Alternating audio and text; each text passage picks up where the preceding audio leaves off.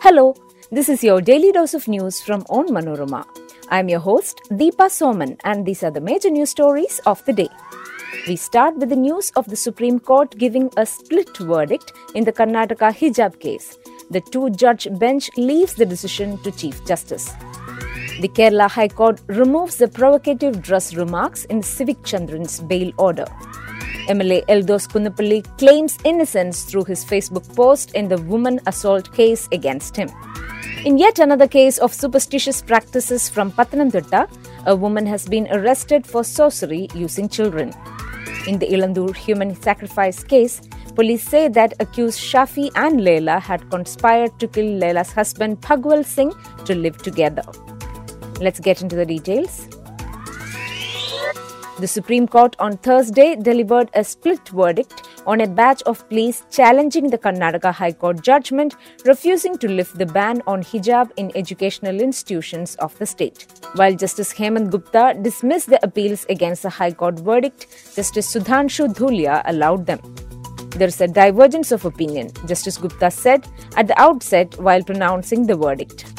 In view of the split verdict, the bench directed that the appeals against the High Court verdict be placed before the Chief Justice of India for constituting an appropriate larger bench. While pronouncing the judgment, Justice Dhulia said the High Court had taken the wrong path and that wearing the hijab was ultimately a matter of choice, nothing more, nothing less.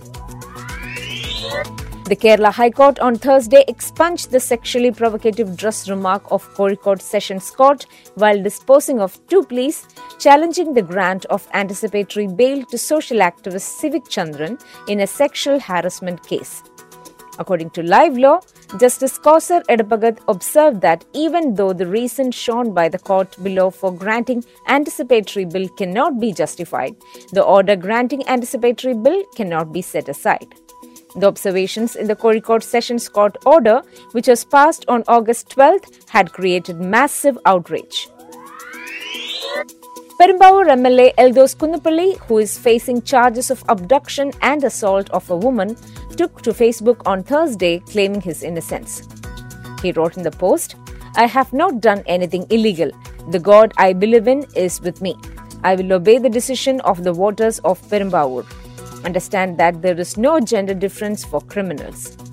Meanwhile, the police will add more charges, including sexual assault, and strengthen the case against the MLA based on a fresh statement by the complainant. At present, Kunnappilly has been booked under charges including insulting the modesty of a woman. Before we move on, here is a quick reminder to check out Onmanorama's other podcasts, Extra Time, Wacky News, and News Break. Extra Time is all about what's happening in the world of football, your favorite players, and more. Wacky News is a collection of the weirdest and strangest news from across the globe, and Newsbreak is a clutter free explainer of the major news story of the week. The programs are available on all podcast platforms. Now, back to Daily News Dose. Police arrested a woman who has been practicing sorcery in Malayalappuzha in Pathanamthitta. Vasanthiamma Matham Shobhana, age 52, has been taken into custody by the police after local residents and youth organizations laid siege to her house on Thursday morning. Residents from the area informed the police that the woman had been using children for acts of sorcery.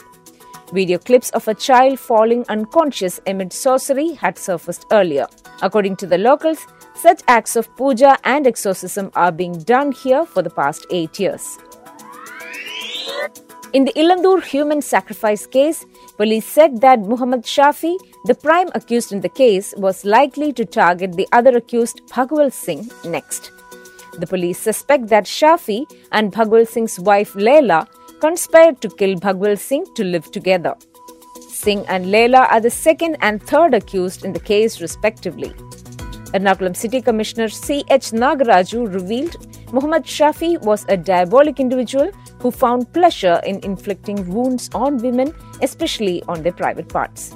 According to police, Shafi intended to take complete advantage of Bhagaval's family. He managed in just a year to convince the couple of the need for human sacrifice for the rituals to yield positive results. The car used for abducting one of the victims was purchased by Singh for Shafi, the police said. Meanwhile, the accused said today that, unlike reported earlier, they had not indulged in cannibalism. That brings us to the end of this episode. Follow on onmanorama.com for detailed updates on the latest news and be sure to come back tomorrow. As always, thanks for listening to Daily News Dose.